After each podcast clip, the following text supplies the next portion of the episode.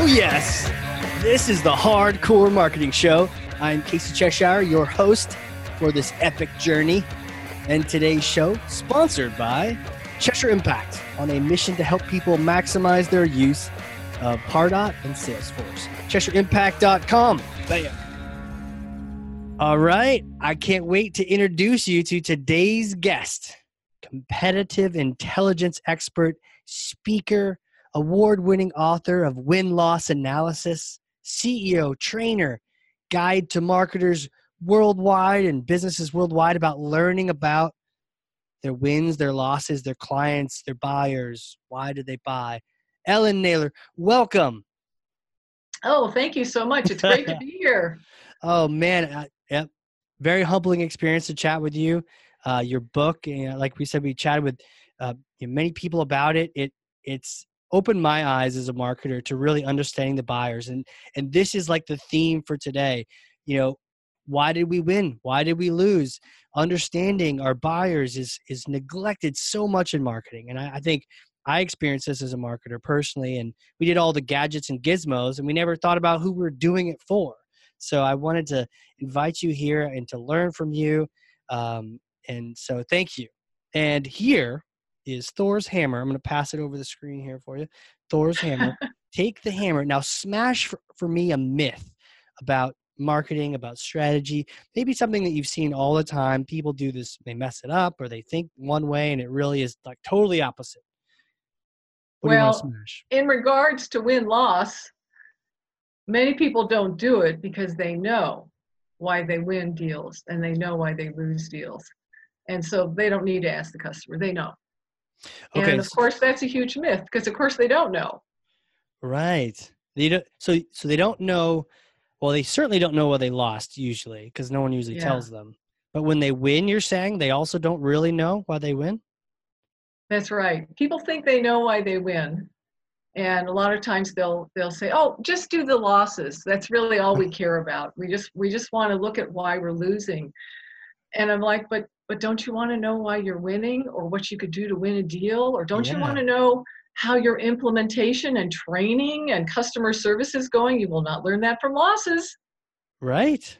You need to learn your buyer's journey, whether they decided to buy from you, where they decided that they don't want to buy from you, or even retention. You know, just add-ons. Why, hmm. why do they? Why are they continuing to do business with you? Which is, of course, much cheaper than buying the first right. time, right? Retention right. is a oh, totally.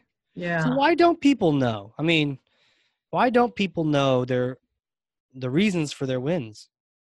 Well, I think the reason they don't know the reasons for their wins is they believe what sales tells them, and there's also this arrogance. We know, you know, we, we understand this. We understand the marketplace why we win. We got this. Crazy. We got lady. this. We got this down. It's kind of arrogance. Um, and it's i think it's also psychological a desire uh, you know we're good. We know we know why we're winning. And in fact there are consultants who say oh yeah let the company when they do win-loss interviews let them interview the wins and hire a consultant just to interview the losses. Huh. People say you know? that? People actually say yeah that? oh yeah. Oh yeah big name. And i'm kind of like you know you want consistency so make yeah. up your mind who you want to do what who's on first base. And because you get a different response when you do your own interviews as a company employee versus if you outsource them to somebody who is a neutral third party who people are happy to talk to. Yeah, there's got to be something about like you cre- you have a bias, right? Like I have biases all the time um, around sure. why why I think people buy or don't. So if I did the inter- or at least half the interviews or the interviews, I could see that bias creeping in there. You know, do you see a lot of people like almost like they self-select the answers that kind of back up their own bias? That can happen, and actually, yeah. it's a challenge for me as well. I we as as a consultant, you know, you're hired to be a neutral third party, but who yeah. is biased? Everybody's biased. True. You know, and uh, that's that's uh, always why it's a good idea to record your interviews and listen to them later on, right. and catch yourself and learn and grow. You know, I and I do that. I, right. I, I can continue to grow that way because you're really being paid to be a neutral observer as much as you can be one, you know? Right. Yeah, I and think the so- customer is more apt to give you a neutral answer too, because even though they know who you are going to give the answer to, they're you're still not them, for lack of a better way of putting it. Yeah, break that down. So they they're avoiding the disappointment of telling, you know, the truth. Like I really just you laugh funny, so I wanted to buy from the other guy, or you know, it came down to or I really didn't like the sales guy. He didn't listen to me. He didn't have my best interest in mind, so I didn't want to buy from you. And and it's those kind of things that maybe they wouldn't want to tell the company directly because you don't want to get them in trouble, but you might tell a third party. That's right. And a lot of times we just find out simply when it comes to the salesperson that maybe the chemistry wasn't there.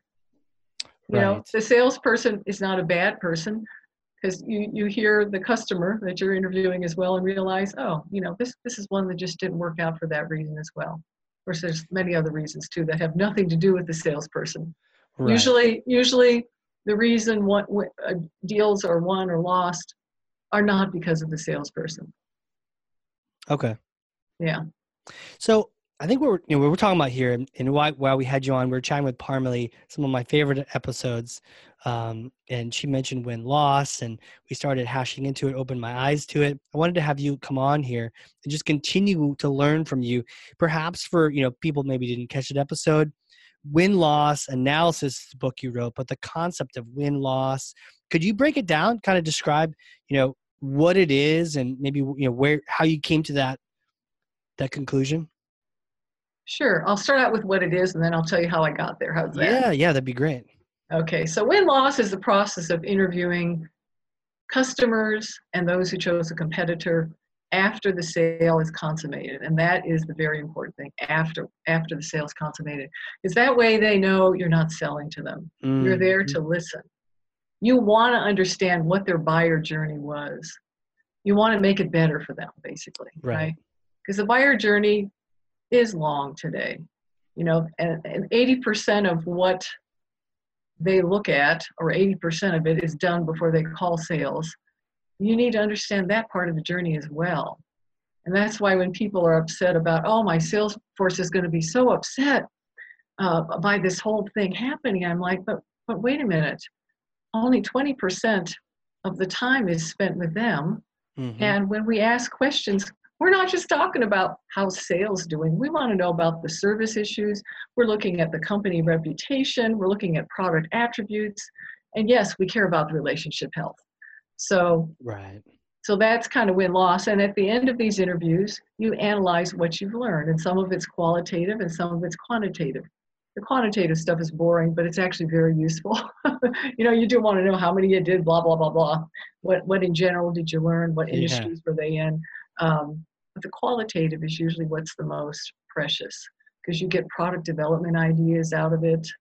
Um, you and, and this is always an interesting one. So often customers will say, but that's not so. And I'm like, well, the customer thinks it's so, and they buy based on so. perceptions. Why do they think it's so? Right. You know, is that the competition feeding them? Or is it that they're not getting your message? You know, these are things that you need to investigate further. And that's what I like about win loss. It's just a stepping stone to so much more at company that companies can do. So yeah, yeah, the whole the whole concept of you know because I earlier this year or oh wow it's next year already. Earlier last year, I chatted with Adele Revella. You know, we talked buyer personas, and you know she was a big champion of talking to buyers to at least figure out what are the common paths they follow, and that made sense. And then you know Parmalee and, and now with your book, uh, it makes sense to also to talk to the winners, but then also talk to the losers. Uh, Let's talk about winners for a second. So, are are you gathering persona type information as well? Uh, what what's like? What are the different kind of things you're gathering? Is there just is just a ton? How do you how do you? it's a lot and it Yeah. varies by customer. And Okay. um, with each of my clients, we'll figure out what is it we're trying to get out of our interview process here. What are we really trying to learn? What are the shortcomings and what are the strengths? What are the things they can build off of? Right. and um, they're they're all interested in the buyer journey. That's that's the common thing. They're all interested in yes. that eighty percent before they come to sales. How can we change it so that improve on it so that they want to come to sales sooner, more often, you know, this sort of thing. How can we shorten our sales cycle? That's what people are interested in, in uh, as a bottom line. Yeah, I am you know, too. How do you how do you deliver that? I mean, what kind of mystical questions do you ask that? Because obviously, if you ask them, "Hey, how do I make you buy quicker?" Maybe they'll maybe it's a little too self-serving. But what, what kind of how do you how do you get at that kind of information? You ask a lot of open-ended questions. Uh, it's a conversation. Make okay, them like comfortable. And, and just basically ask them, you know, where all did you look before you came to sales? Something as simple as that. Where, where, where do you look that's a valuable source for you when you're deciding about people in this space, about companies to work with in this space? Do you look at industry reports, for example, you know, stuff like that? But a lot of times I don't even have to ask as much as that, as I just said. A lot of times I just simply ask, where do you look to get information about this product? You know, what, what do you value the most? Yeah, and that that's how you learn, oh, we're not doing such a good job with getting into this space. Certain right. aspects of the space of where the customer looks and then you also might ask and and which of them is the most valuable to you? You know? Right. Which ones do you trust? Which ones do yeah. you, do you listen to and i like that yeah and, and i bet you uh, the cumulative information of you know 18 of the 20 people or however many you recommend you know all said they looked at a Gartner report. Well, That's right. It's time to give them a call. let's let's let's brief those analysts for a little bit. Yeah. Yeah, and sometimes you find out about sources you didn't even know existed. Interesting. That they really value. You know, like users groups or not users groups, wrong word. Um, the online uh, reports that people can look at about how products are working. Mm-hmm.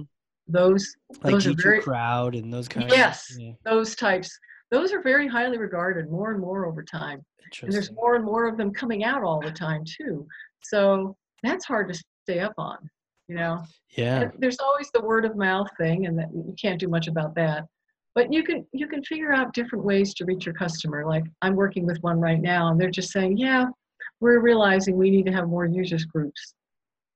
User group meetings. They're a, yeah. a, a less mature company, so they haven't been in business that long and they're saying yeah we really need to work on that so people really understand fully but also so they can talk with other customers that are using our product right huh so there's lots of things you learn when you do win loss other than just how to close more deals quickly and blah blah blah you, you learn about operational changes you can make even though you're not even asking about them and that's the beauty of win loss it's a conversation You've right. got maybe 10 questions you want to cover, but the next thing you know, the customer takes you down a different alley.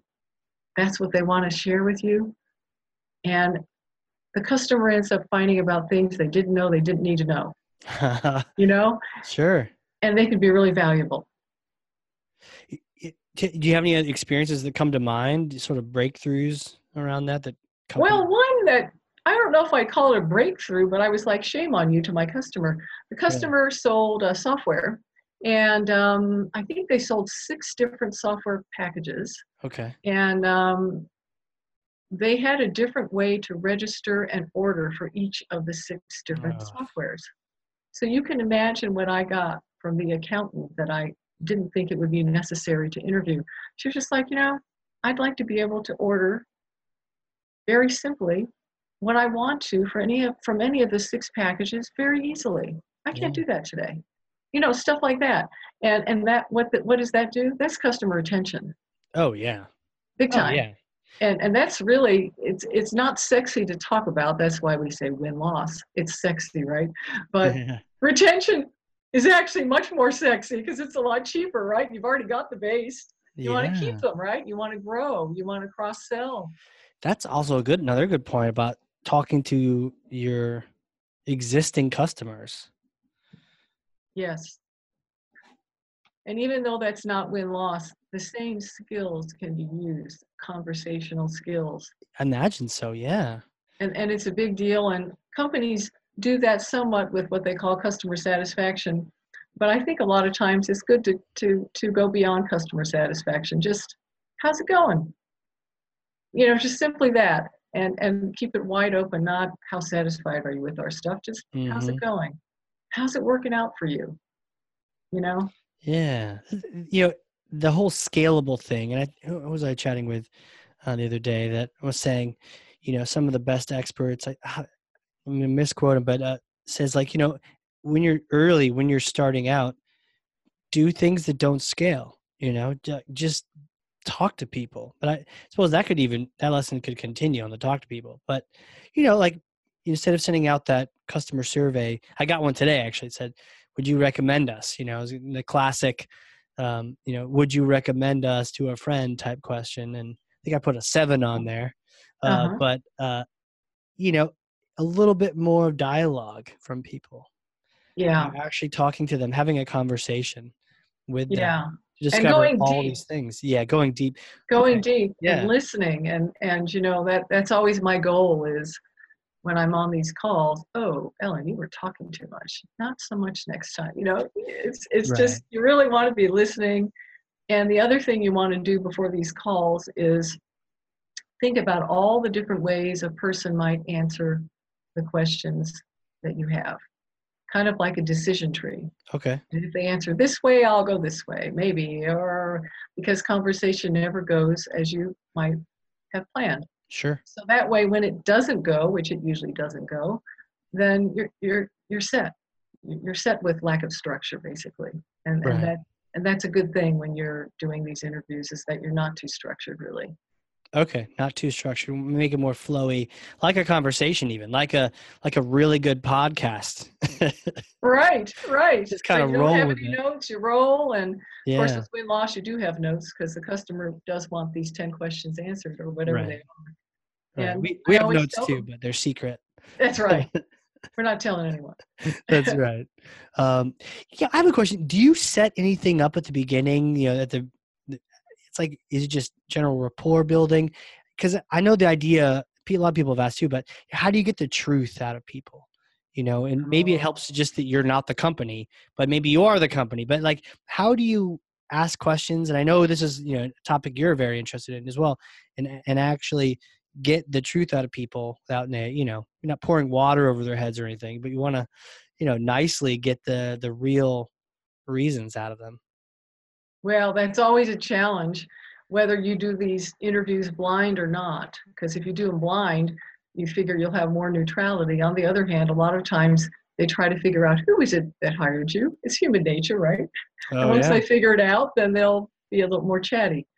Um, but when you are transparent and say company X hired me, you know, and you're, but uh, the reason they hired me is we'd like to be easier to do business with, develop better products, and uh, you know, those sorts of messages. Not, can you help me out? right uh, you know i guess if it goes well that's one thing but does that make it sound like you're offloading your responsibilities of talking to your customers to someone else No, it actually doesn't. Okay. Um, because the sales, how do I put this? The sales relationship with the customer is very precious and sacred. And customers in general, and this is just human nature, don't want to tell the bad news about sales, as you were lead, alluding to earlier. right They don't want to say, hey, you know, I, I didn't like this person or whatever. right because you may need to You buy an upgrade or something later on from them Right. And they just don't want to, regardless of whether they need to build an upgrade. They're just not comfortable with doing that. They're more comfortable just letting it letting it loose, you know, with with somebody who does not work for the company, even though they know it's going to go to the company. But back to your thing about the truth. yeah yeah I spend a lot of time doing this. I can tell when someone's lying to me usually. uh-oh You know, the, the tone of voice changes, uh, the speed with which they talk changes. Um, wow sometimes they use too many words because they're being defensive. Uh, there's a lot out there online, Mhm. um, and I, I make a study of it really. And so when people I suspect are lying, a lot of times I'll, I'll throw out a question that's definitely not on the script. You know, something like, "Why do you say that? What makes you say that?"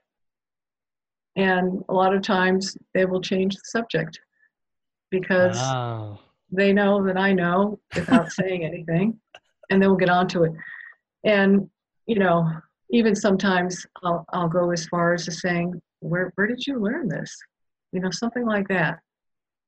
Or, hmm, interesting. You know, there's a lot of different ways you can kind of come back to people and let them know you're not quite buying into it. You know? How often does that happen? It doesn't happen actually that often. Okay. Um, and I think a lot of the reason why is I've been doing this a while, and Mhm. people realize when I get on with them that I'm there for them. Uh, I don't have an agenda that's going to hurt anyone. I make Yeah. a point of that. And because sometimes what people are uncomfortable with and win loss is they're worried the salesperson's going to get fired. Interesting. Yeah. Do you tell them that's not going to happen, or I mean, you can't really guarantee that, Sometimes I do.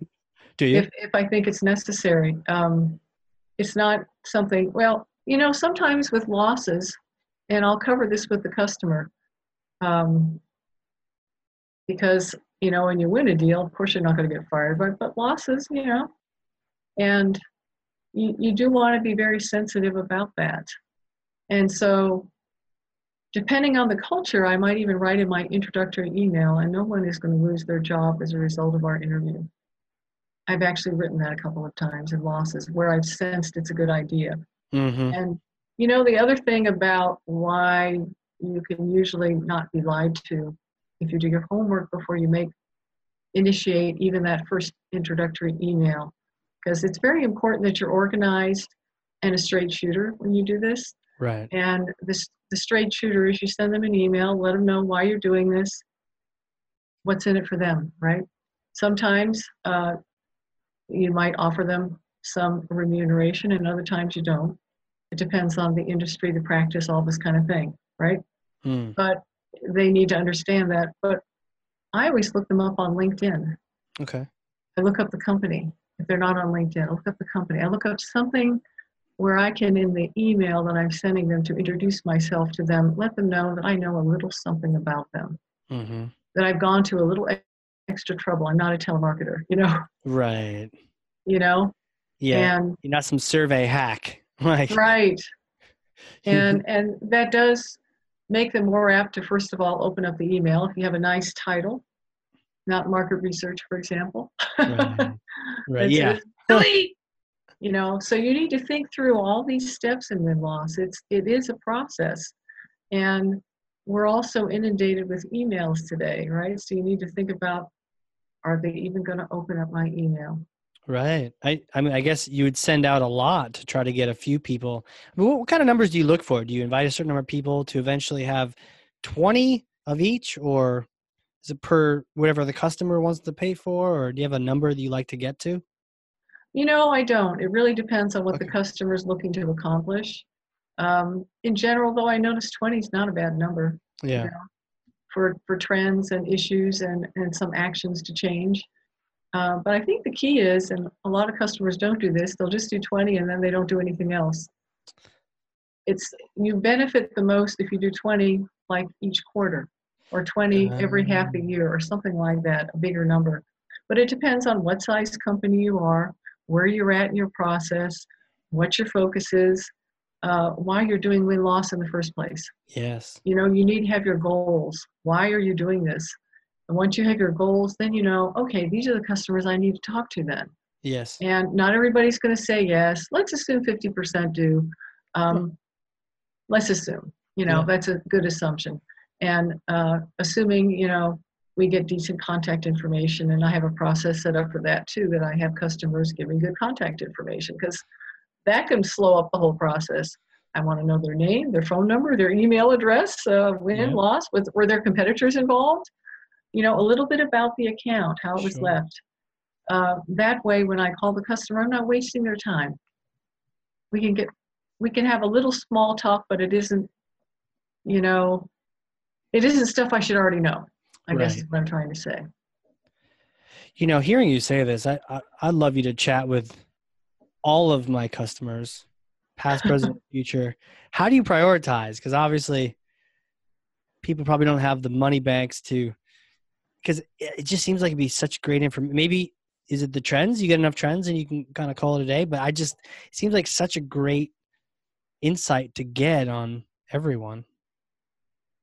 Well, if you have a lot of budget money, but my thought is really if you sat back and thought about what are the goals you're really trying to accomplish in your business, Yeah. you probably don't need to talk to everybody to get to that, Okay. right? Right. Yeah. You trying to grow it a certain way? Are you trying to sell people additional services? Are you noticing people could use certain help in certain areas that you'd like to get into? Mm. Pick a, a base that way. Um, there's a lot of reasons to do win loss, and I don't know that you benefit by talking to everyone, you know, Right. Huh. in, in that level of depth. Right. So when you work with companies to figure out who you do talk to, is there some sort of logic you recommend they I mean their best wins and their best losses or their biggest dollar amounts or is it kind of up to them case by case? It really varies a lot. Okay. I, I, I can't really say for eh, that there's a, a, a hard and steady rule about it. You know, a lot of people want to invest more time, not surprisingly, with those customers that are their bread and butter. Right. So they'll say, hey, 500,000 on up, whatever it is, you know, the customers that build that amount, that's who we're going to focus on. Right. But others are saying, hey, you know, this one competitor is really crushing us, and they weren't last year Huh. you know there's there's that too so bear it's your goals you need to figure out what your goals are then you decide who you're going to talk to Have you ever done it like you called well, I guess if you call a loss, that's somebody else's win. So it's almost Right. like you're getting reverse engineering on that's that. right Yeah. and you're finding out why why they selected somebody else and why they didn't select you Was Yeah, let's talk about losses, you know, for a bit then. So it sounds Yeah. like a lot of people they're thinking let's get the loss information when we just talked about Yeah. the wins being such a critical part of it. But now that we've talked about that, you know, the lo- the losses, it makes sense to have you as an intermediary um, having these conversations. Do people do they act differently? Do you ask different questions for the ones where you know that they've, you know, rejected this company? um, a lot of times i will ask some different questions since we lost them Right. uh, and uh, I, I want to know who they want, who they who won the business. Sometimes the customer that hires me knows that, but sometimes they don't. And um, I'll ask them what they were looking for in a solution, for mm. example, which that won't be that different. But what will be different is, and and how how are these people satisfying that for you? You know, but a lot of the questions are pretty similar. You know, if you think about it, how was our proposal? our, co- the company perception, all those Yeah. sorts of issues, they're the same whether it's a win or a loss. In a win, you, you really want to find out what you did right, but you often find out what you did wrong as well, Right. Yep. you know? Yeah. And you also find out there's certain things that you do really well, but you want to make sure you still do them. They might be things that product management thought, well, you know, we don't really need to do this anymore for whatever reason, or this particular product Right. you know this feature here eh and then you find out no actually it's it's being used and valued or it's being used in a different way than you had imagined Right.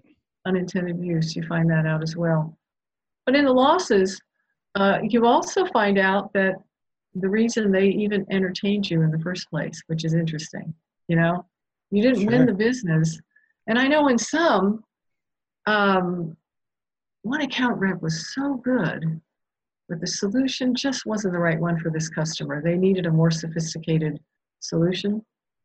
But they liked this rep so well, and they made a point of telling me this. But we gave her three references for other people she should go after. with Oh, wow. product, You know, Sure. so you really do hear some good stuff too, even in losses. Hmm. And um, so it isn't what often people think when you win, oh, you're going to find out all the great stuff you do and you're not going to find out about the competition. No, you might find out a lot more about the competition. Plus, think about the psychology behind a win. They'd like to think they made the right decision. That's your company, right? Mhm. But they did their homework to get there, right. you know? And you need to keep measuring up to keep their business, their loyalty. Right. right from the get-go do they have a good taste are they happy with the decision they made you know like i know with one of them they were sure. saying gee you know when we call up tech solutions to try to get answers to our issues, they're trying to cross sell us, upsell us Uh, before they solve our problem. You can imagine how well that goes through, but that's Yeah. on the win side, you know. yeah, But on the losses that. side, you really do find out sometimes that your customer thinks you're pretty cool stuff. And um, Hmm. they might not have considered you a year ago. You know, things like that. Lots of little details. You find out, oh, well, gee, my brand awareness is growing compared to what it was. Right. It's great. Yeah. How do you take all this data and then turn it into action?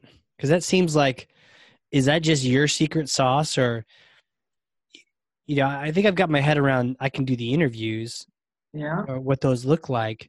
Great conversations, but then to your point, all these little tidbits that come out are they they just bullets on a report, or what kind of?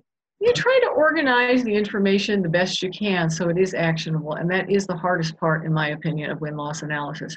How do you take what people have told you and spit it back um, in a way that is uh, legible or Mhm. visible to our Twitter world today? Yeah. Because nobody wants long reports because you've learned so much. The reports have to be somewhat long, you know, but they don't have to be as long as they used to because, you know, we do have a lot of visual things we can do.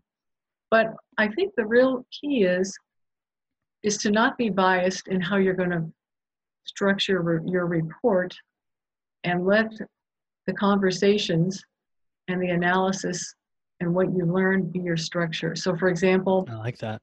you're trying to you're trying you- you've been losing to a customer and you're trying to crush that you're like I, I used to win 50% of the time. I'm only winning 25% of the time. What's going on here? And so we hone in on that competitor. And we try to hone in within that competitor why it is what it is about them. That has changed in the last year or what the customer thinks has changed about you in the last Mhm. year your company and that's why they're selecting the competitor. Right. So you have that open mind, and it's almost like your report really isn't pre-written. You know, where you're filling in a couple holes. You're going to allow where the conversation goes to dictate the, the key parts. Like it, I, that's kind of exciting. You don't know that you know 16 of the 20 people are all going to talk about this little tiny feature that actually was the deciding factor, and you had no idea, and that becomes prominent in some other discovery. And yeah, I could see how you would just want to let it you know wait and see what you're going to get do some pre-work but then be open to what you're going to hear Yeah. Yeah, because it that's really the valuable information you get is is the the information that you didn't know you didn't need to know. You know, and Yeah. all of a sudden there it is. Boom, you know? yeah I, Yeah. could, I could totally see that But making it actionable is really the whole point, right? right And I think a lot of times we'll come up with 10 or 20 ideas based on what customers have said for action the customer might take. Then we might have 10 or so things that really aren't quite so actionable, but you know, you, you might want to discuss this with your management team hmm and see where you want to go with this. You know, maybe you need to go back and talk to that customer a little bit more. Um, this might, or the other thing comes is sometimes there's selling opportunities that come out of this. You know, oh for sure. I could imagine. Yeah. Yeah, and and who better than you know somebody was nice enough to ask and kind of probably paints them in a positive light the fact that they were interested. Yeah, And someone like you or, or someone you know a quality person's talking to them. It wasn't just you know uh chesh threw me to the wolves somebody called me from you know some other country and treated me like a number no it's like no to your point you did some research ahead of time you know about them and this is like a real quality conversation not just like a verbal survey right. Yeah, it's definitely a conversation, and they have the opportunity to be heard, to be listened to. right And people don't get that opportunity very much today in our little digital society.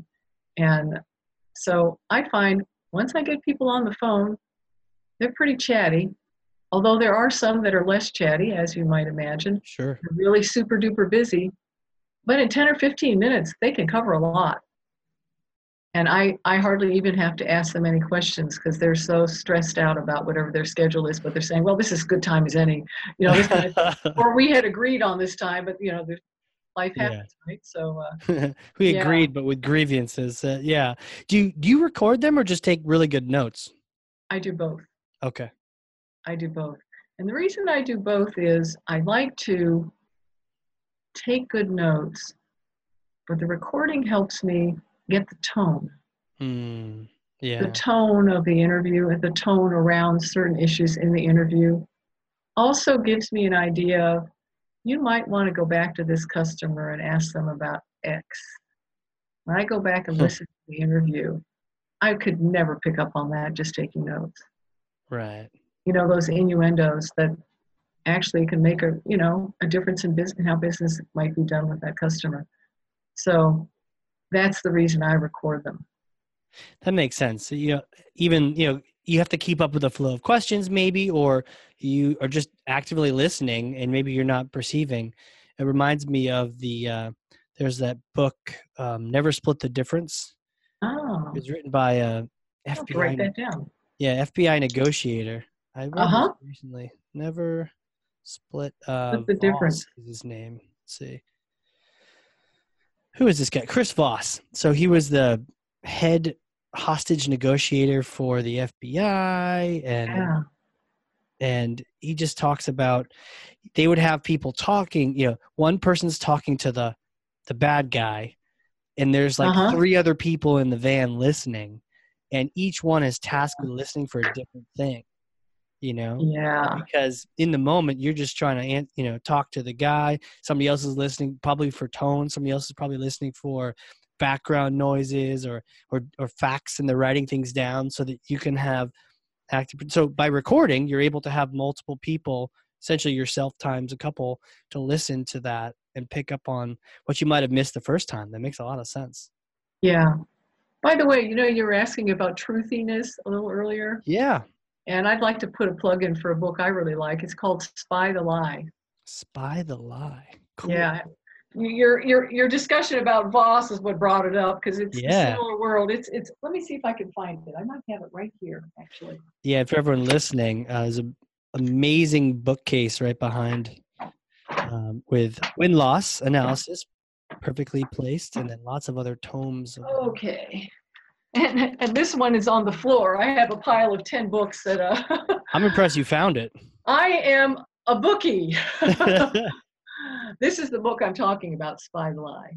oh look at that so your audience can kind of take a look at it. And it's written by former uh, um, CIA types, and it's on how to detect deception.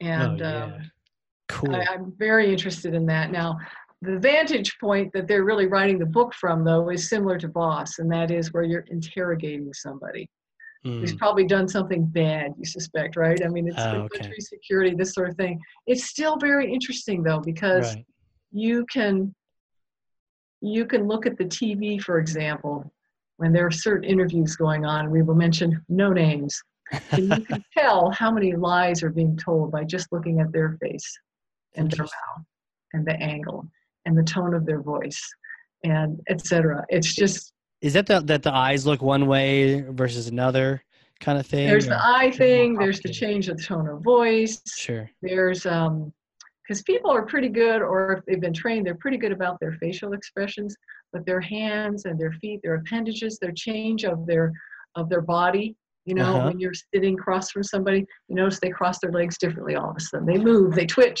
they start doing this can't help it. this yeah. you know, there are all these different actions people take. And in fact in this book they're saying we always make sure they're sitting on a chair that's more like a rocker. So we observe all their body actions. Oh yeah. So they can't help but rock so Yeah. keep it so the reason i read this though was i was trying to just pick out most of the time we are on a phone call with somebody or we're on what like what we're doing zoom in Sure. yeah Zoom or Skype or whatever. But even on Zoom or Skype, you can still notice people's facial expressions, which is helpful. yes You don't get to see the rest of their body, but boy, when you're asking a question and somebody's expression just changes, even Mm. just for a flash of a second, you know you've hit some kind of a chord, right you know? So, so it's very, very interesting reading to me. I've never worked in the security world in terms of the FBI or the CIA, but I've been trained by one or two of them, and I really admire what what what training they must go through to get done what they get done. Oh, 100%. And just, Yeah. know, I, I totally respect the ability to pick up those, you know, micro signals or whatever they may, might be. Sometimes I lose myself in the conversation, which is probably has its places. Um, yeah, But, uh, yeah, the people that, you know, can take a step back and observe the little glance or the, the little frown. Sometimes I think Yeah. uh, we're watching TV and sometimes we'll, we're looking at a show, we'll pick up on that little, like someone like they frowned uh, momentarily for a second, or they, or they made, made an angry face, like just for two seconds they just did that, and they did. When you're like, huh, what is that going on? Um, yeah, all fascinating. Just it's the study of, you know, people being people. you know? yeah. It is, and I always admire, you know, great journalists like Nina Totenberg, one of my all-time favorites at NPR. Um, they know how to conduct a conversation. And what's it, Terry Gross? There's another one. They always did their homework before they ever would be conducting an interview. They'd obviously done enough reading of whatever that book was, and they made the person right away feel at home Yeah. on that call. And they never saw their face. It was all done, you know, over the telephone probably, you know. So Right. I have I really admire people like that because they they got to come out there every day and do this. Like Yeah. Terry Gross, you know, yeah. do it every day. Huh. And especially when when they're like maybe not forthcoming witnesses, you know, like interview, you know, it was one thing, but I guess even in interviews, you know, you could get people set people up to be cranky and closed minded and there's plenty of those videos where you know dumb people ask movie stars the wrong question and they just shut down you know because it's just like you're trying to poke or something but it's, it's too self-serving so it just shuts everything down and um, you don't get the the info you're looking for That's right. Yeah, Yeah. in my book, I, I mentioned personality types, which is ooh maybe it's my sort of i love that topic keep going sort of side, and uh, and so when you're interviewing people, you know, it's good to be aware of what sort of type of person they are. Are they the type that's a know-it-all that doesn't really? we all I- know those people I, I wasn't allowed to use those in my book. I, that was edited away, but really so- yeah, Oh, said, that's not very kind. I'm like, well, maybe it isn't, but it, Really? Because that's that part. That person. Well, I guess we know how to deal with that person, right? You just, oh, maybe we don't. Like those people are the tough ones because, but I guess you can spot them. You know, you're like, okay, you know about this too, huh? Really? You know about African swallows and oh, you know about uh, you know this other topic too, diamonds. You really? oh yeah, I'm the expert on that. Oh, okay. Or, you know, sometimes when you're interviewing, you've been told this person's an expert in a certain way. So you're Oh. expecting them to be an expert, right? Yes. And you find, and in win loss, this happens sometimes. You know, they, they tell you this is the person you want to talk to at the company. This was a key influencer, you know, whatever their role is. And so you call them and you find out they've left the company. So you have to talk to someone on the fly who was just using the product but was not a decision maker. And you think, hmm, I wonder how valuable that will be. Actually, it's often very valuable because they Mhm. didn't make the decision. You find out how well the product really works, Right. what it does well, and what it doesn't do well, because that's what they know about. Or to the previous point, though, you find out, no, this really isn't the right person to talk to. And uh, after you've talked for just a short bit, you say, gee, I, I'm, I'm sensing that maybe this is not such a good use of your time or something like that. Is there somebody else in the company who is a little bit more involved in this? is I, I don't feel right taking your time, you know? Yeah. And a lot of times they'll tell you who it is. And then you'll find the person. So if you're very polite to them and Mhm. don't hurt their feelings, because they're often very sensitive, that's the reason they are the way they are. Right. And um, they have kind of a complex. They'll often be happy to tell you who, who, who you ought to be talking to. And then there's the very knowledgeable person who um, realizes the value of their knowledge. So they're not going to impart it to you that readily. Until you sort of prove yourself, um, make them realize you're there for Right. them, or you're for real, whatever it might be. It varies by person. Then there's the type that's very knowledgeable, but they don't realize the value of what they know. They're wonderful, right? That's who we all want to They talk are. to. They're not holding the information hostage. They just let it go. Let it go, man. You know, often scientific types are that way, right? Technical types. Sure. They're so excited about what they're doing. They just, you know. And then we have the clams, the people who just don't want to. Do you actually name them all and give them nicknames? oh, like, I'm going to nickname them all. Yeah, this oh yeah. right now i'm adding clams and nerds to my qualifications Oh, I awesome. don't, I don't have problems with clams or nerds because i'm kind of a nerd myself so i can talk to Exactly. you but clams people are just not clammy with me. Uh, they, they just aren't. And um, but but i know that is a tendency. Some people are monosyllabic. And a lot of times i get by that by just sort of laughing and going don't you have anything else to say? Or you just kind of get around with them a little bit? And next thing you know they're talking. Yes. once that type starts talking, then they don't want to stop. it's true. You know, sometimes it's I, I've even interviewed people like that, and it's if you can, if it's almost like when you touch on the the passion, or you touch on the thing that they're really interested in, that can open them up. You know, I've had like really just sort of flat and just, "Uh, okay, and then you get onto that thing, and they're just like to your point, they just it's they go nuts. different person. Yeah. And that's what we're looking to to get out of in win loss interviews. We're trying to get to where their passion is about what they do and don't like in their journey, how it worked and stuff like that. And um, yeah. Um, and, and and that isn't always contained in the questions that the customer wants you to ask. And that's why you need to be kind of open ended and kind of let it flow, right? Right. You know, when you mentioned the clams too, and I'll have, I want to ask you about that in the book as well. But when you mentioned the clams, I've been on some sales calls and sort of observer or third party to some calls where it was very clear, um, at least from what I was hearing, that Mhm. the salesperson didn't really care about you know the prospect, who maybe didn't really care about the like being there, and it was almost like that you know it, it was too self-serving and it kind of just shut everything down where it was closed lips you know? I don't want to help you help me. I don't because you might not be trying to help me. You're probably just helping you. And people just it was like cold war detente type stuff from the clams. And Wow. that was unfortunate to you know to hear that but it, you could tell it was just that it was that self-serving nature of the people involved that they didn't trust it was like trust like they didn't trust that they should Yeah. share that information sounds like with the other ones with the people that have the information that hold it hostage because they're like are you worthy of this thing because i know exactly why i bought and i could tell you and it might help you out a lot but i'm not sure if i want to help you out you know Right. they hold it hold it back a little bit Yeah. Yeah. so what is that book so you're writing this new one if you can talk about it Well, God knows when I'll get to it because I have a very busy year this year. So I, you know, I'll get to it when I'm in my dreams probably. yeah But I'm writing another book, and I want it to be, and I have no title for it yet. But that's that's the hardest thing with writing books to me. It's getting a good title. sure I wish I were better at that.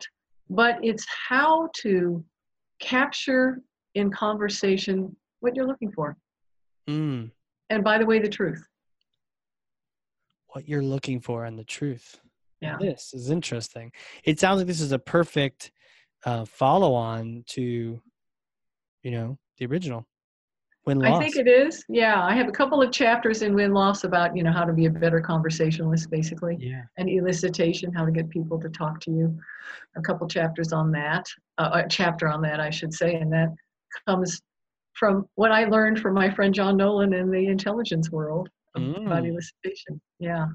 So, but I I uh, have a lot more that I have in mind for that next book, and uh, God knows when I'll get it written. 2020 maybe. right I, like i don't know how you get any of these things done um, and so really i'm fascinated to know who are you how did you become this um, buyer whisperer speaking and learning from people in these conversations i know a lot of you know marketers can be kind of shy behind the technology or whatnot but you're just out there talking to folks how did this how did you become this take us back to you know little ellen or or, or wherever you want to go curious Well, curious, that's the good word. Yeah. I've been curious ever since I can remember. Really? Ever since I can remember, even as a little girl. And I think I got it from my mother because we used to always tease her, Oh, mom, you ask too many questions. Guess what? So does the daughter. So, Yeah. uh, you know, I think that's a lot of it. I'm just curious about things and I can't learn enough. You know, that's how I've always been. I was born and raised in Japan in an international community.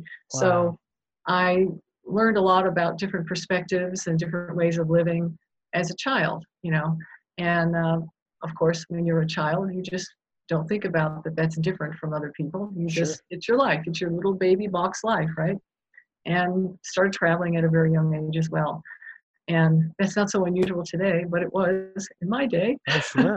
Oh, Let's yeah. not go back to my day, but uh, yeah. And uh, um, Well, so, I I mean, did you a lot of this uh, you know like most people in competitive intelligence um, we didn't plan to get into competitive intelligence you know in my case i started in sales uh, retail sales and then b2b sales and um, i got interested in competitive intelligence when i was in sales since it did help you win more business to at least um, understand what the customer is learning about the competitor's products and services and reliability and all this kind of thing. And so I started out in sales, and I also was so interested in the competition. I was training other salespeople on how to beat the competition. Right. And then I got into competitive intelligence when the first AT&T breakup happened, and and I started the, the competitive intelligence unit at uh, Bell Atlantic, what was Bell Atlantic, now Verizon Oh. um, in 1985. That's a long time ago, and it was a lot of fun. I was young, and uh, nobody had done this because we were a new company. So it was a great opportunity for somebody in their 20s hmm to start something where nobody was really telling you what to do because they weren't real sure what to do, and you were just figuring it out. And along the way, I found out about the about SCIP. Uh, it's now it was called the Society of Competitive Intelligence Professionals (SCIP), and now it's called Strategic Competitive Intelligence Professionals. Same acronym though, SCIP, Hmm. because it's been through you know like a lot of associations, ups and downs, and acquisitions, and all this kind of good Sure. stuff. So, so that's really how I got into it, and I really you know I I talked my way into my job from sales into you know starting this unit, and um, it was during the divestiture and i had very big accounts but i couldn't sell them anything because that's the phase of divestiture we were in and so i just said you Ah. know the business office could actually take care of these very big customers for this year um, and my boss after 10 minutes said you're right they could. What would you like to do? That's how i got into intelligence. I said that's what i want to do. And he said okay young lady we'll see what we can do for you. So and just about everybody i know who is in competitive intelligence that's been in it for a while has a very similar story in that most of us didn't plan this to be our career or our path. But what we do have in common is we tend to be curious. We tend to be somewhat intelligent to remember and listen, you know, this sort of thing. But we, we all of us are very curious. Mm-hmm. Sounds know, and- intuitive too. And, and intuition is very helpful. Um, Yeah. It is, yeah. Yeah, like reading people's minds almost. It's true. Yes. You Knowing if they're careful. lying. you have to be careful in fact um, i have to be careful i don't know about everybody but i have to be very careful because i actually do read people's minds and i don't want to do that that's not the point of the conversation Really? i want to hear what's on their well, mind tell me about this. Just from all the perceptions. it's just from having had so many conversations with people that i can Oh, sure. almost read their mind based on oh that little hesitation came in whatever it is you know that you're noticing you're like oh okay you know and i don't even consciously do this Yeah. but I have to be really careful and and practice at listening and talking less.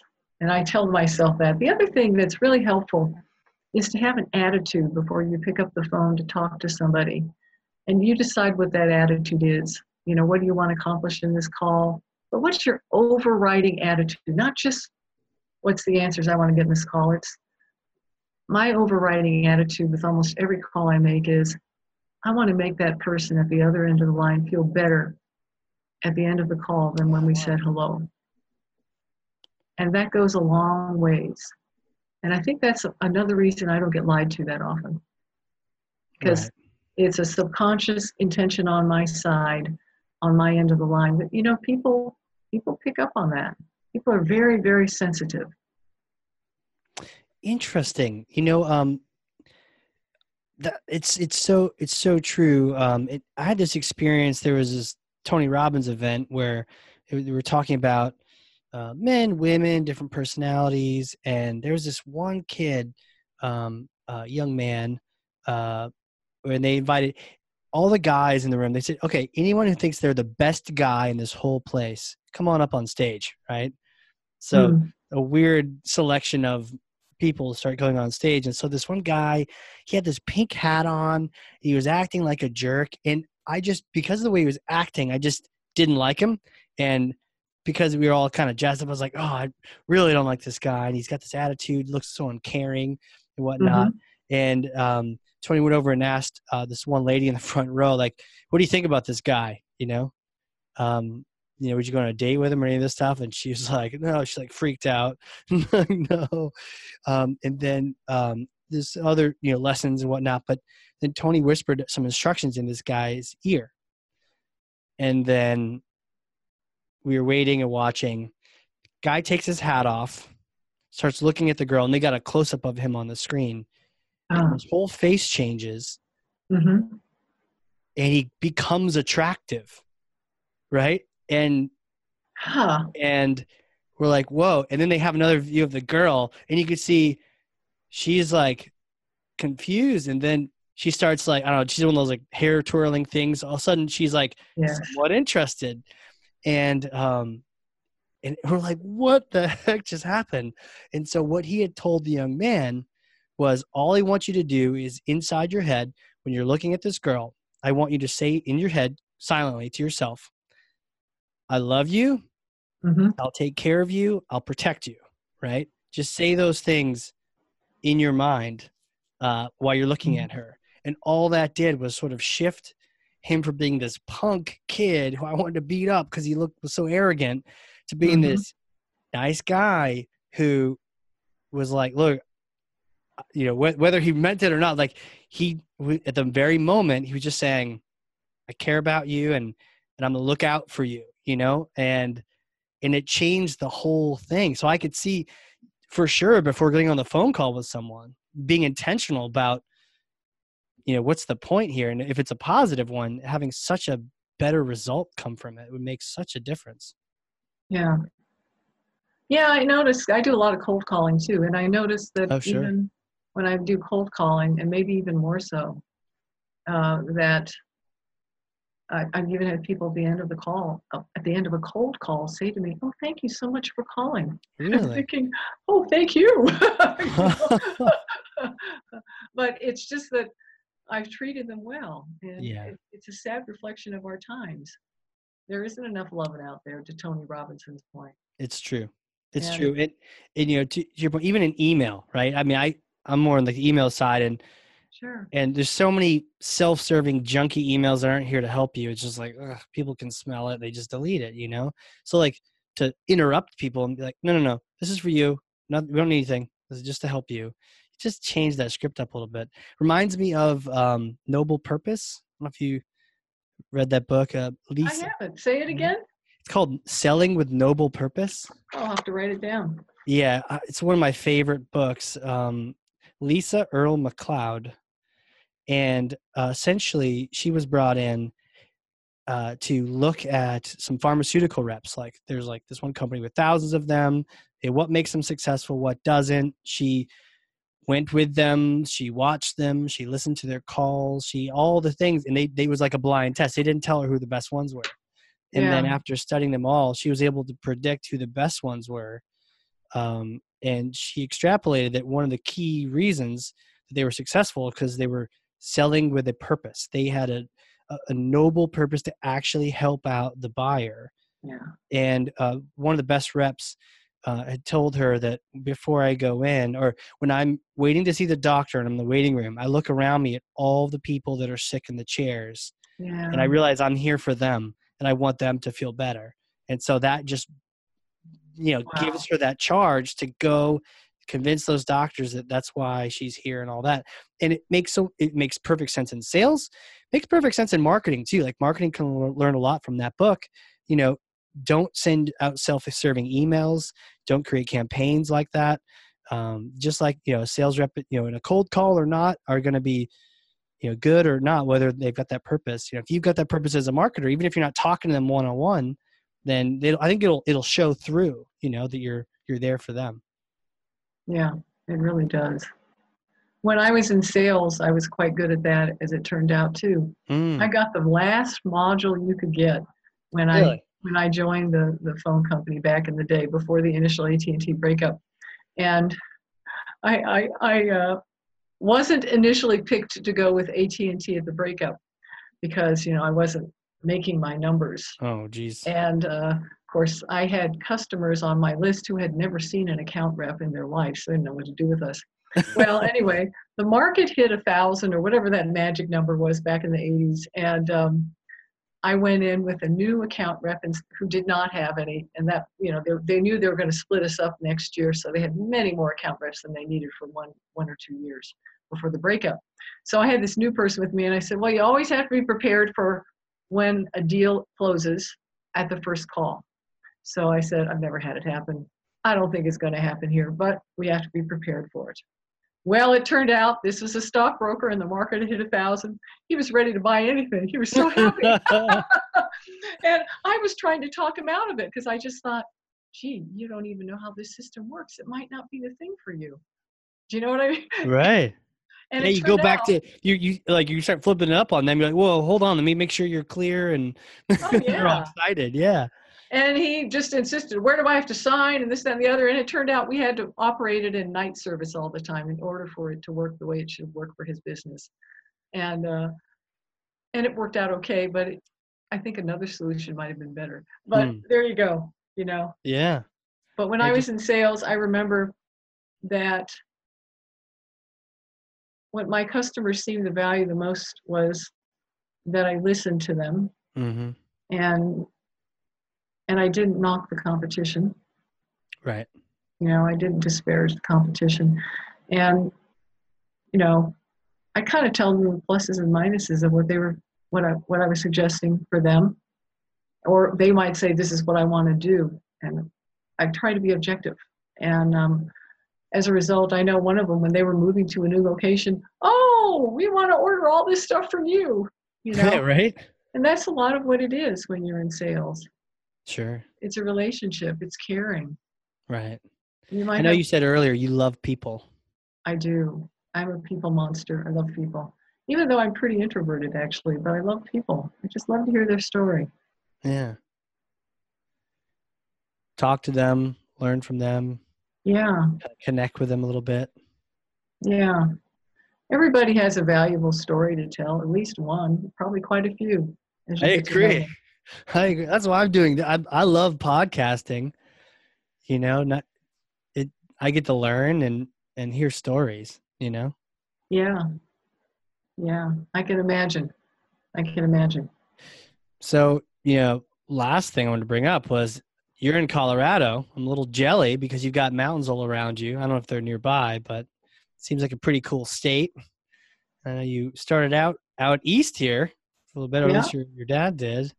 So, you know, what are you doing for fun out there? you getting a chance to get outside, or Oh yeah, I'm outside almost every day. It's a Are beautiful day here. We have 300 days of sunshine, and um, Wow. our weather here is definitely a selling point. Um, like this morning, I was up at uh, before seven. We have a seven o'clock walk we take with a group called uh, Walk to Connect. Walk, and then it's the number two Connect. Huh. Go check them out. And they started Yeah. out here in Colorado by one of our neighbors who walked across America. wow, And after doing that, he decided, gee, you know, I met so many cool people doing this. I should start a movement where people take walks with their neighbors, with their friends, with their colleagues in their same city or in their area. And he so was so excited about it. And uh, that's one of the things I do. But yeah, I liked it. I like to cross country ski more than downhill, just because I have bad feet. You know, you really tight boots going downhill oh yeah, and it just kills my feet now. But cross country, no problem. Snowshoeing, mountain hiking, you bet. I like all of it. and just walking. It's a beautiful places to go out and walk and enjoy. We have a lot of paths, even in the city of Denver.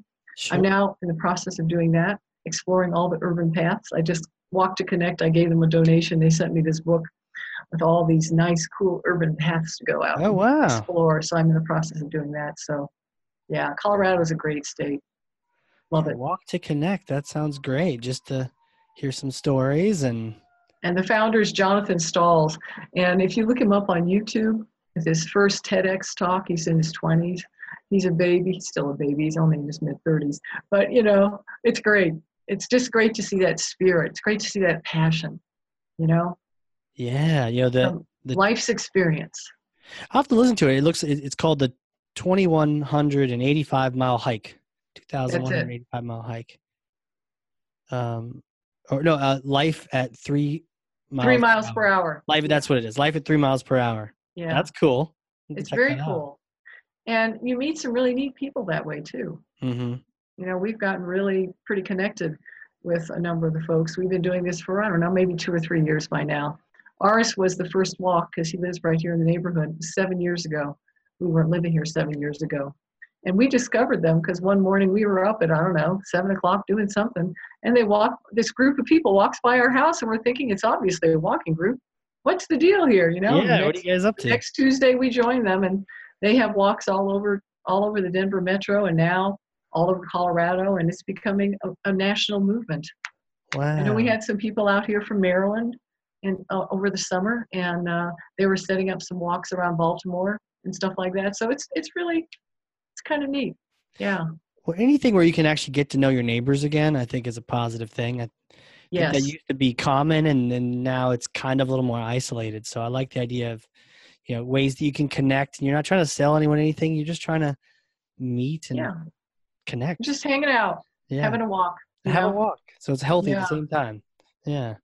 And I live in a in a friendly neighborhood also in in Denver, and that helps too. I know my neighbors; they know me. We have block parties, you know. Oh, nice. That's a good thing too. Yeah, yeah. And I'm pretty tight with my neighbors, so I feel grateful there too. That's Yeah. awesome. Living the good life Living the good life. I love it. and traveling. Are you? Do you have events coming up?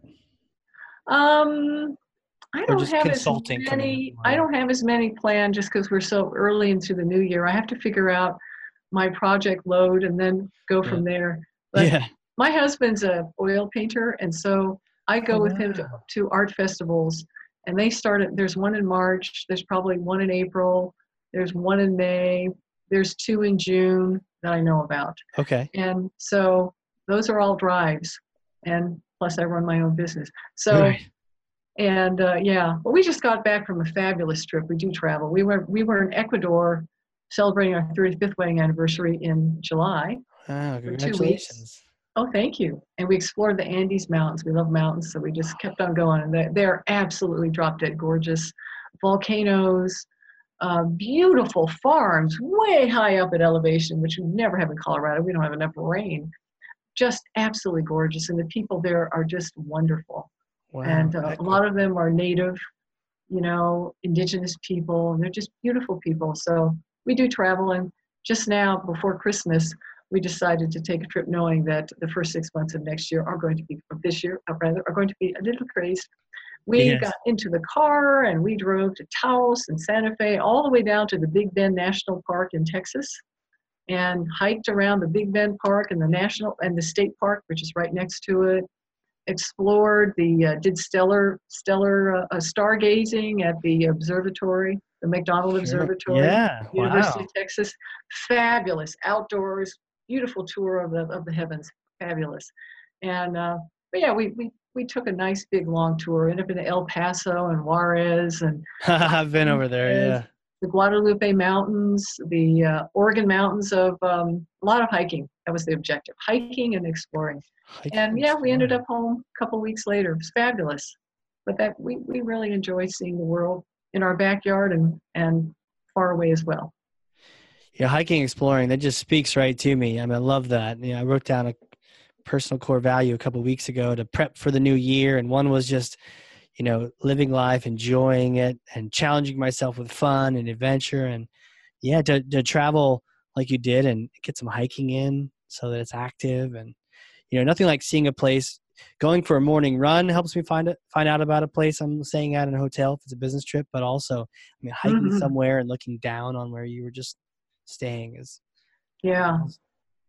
Good on you that you can go running. I can't run anymore. My body's saying, no, sorry. You're done with that. You can get on a bike and you can walk. Mine likes to say that. I just I don't listen very well to uh, to rules and instructions. Um, but, ah. but I'll tell you what, this has been awesome. What are some of the links where people can connect with you for your company? Maybe if they want to do some of these insights as well, um, get more information. Maybe follow you, learn about when the book comes out. What are some good Well, links. My my website is just Ellen Naylor, my name, dot com. Okay. And I can show my book up close. Yes. That way you'll also get the right spelling of my name. That's the book. Yep. And there's Ellen Naylor. And Lawson Al handwriting. N-E-Y-L-O-R. Yep. Yeah, N-A-Y-L-O-R, which people on the East Coast get. Out here in Colorado, you never know. And um, I'm on Twitter at Ellen Naylor's my my Twitter hand, Okay. handle. I'm not as active on Twitter. I'm more active on LinkedIn. Oh, okay. And if you just look up Ellen Naylor, you'll find me. I mean, I think it's Ellen Naylor, Colorado. But um, okay. yeah, people know you more by your name than your business, unless you have lots of employees. You True. know, True. I I was trying to killer my, book. You got a great you killer book, you know, so Oh, well, maybe you're known you. by that as well. Well, I'm starting to get more known by it. That's true. My my my I'm getting more business in this space for sure. But uh, and I wrote the book really just because I think more people should be doing it. And so I wanted to write a book that if you read the book and you followed the process that I outlined in the book in 12 steps, that you could set up your own win loss program. Because Yeah. more people should be doing it. And that was really the intention I had. That's awesome. Noble Yeah. purpose, and it's correct. We got to talk to our buyers. We got to talk to Yeah. our our wins and our losses. And this has been awesome. Thank you so much for coming on here. I've learned a bunch. I've got notes over here and and a brain full of new ideas. Oh, I've enjoyed talking to you too and hearing some of what's going on in your life as well and your wisdom. So it's, Yeah, it's all oh, good. Happy, happy to chat and share and. A fellow adventurer, fellow hiker. I'll have to I'm now Yeah. inspired to check out some of those other countries. So Oh, Thank yeah. you again, for sure. And everyone else uh, listening, if you learned anything, got inspired, share this with someone else that you think should hear this. Um, especially if you're looking to create your own win loss program internally. Definitely get a copy of the book. We'll put all the links in the show notes. We've got the show notes at hardcorpsmarketing.com. So go check those out and we'll get all the links for you up there. Uh, but this has been awesome. So we will see you all next time, guys. This has been the Hard Corps Marketing Show.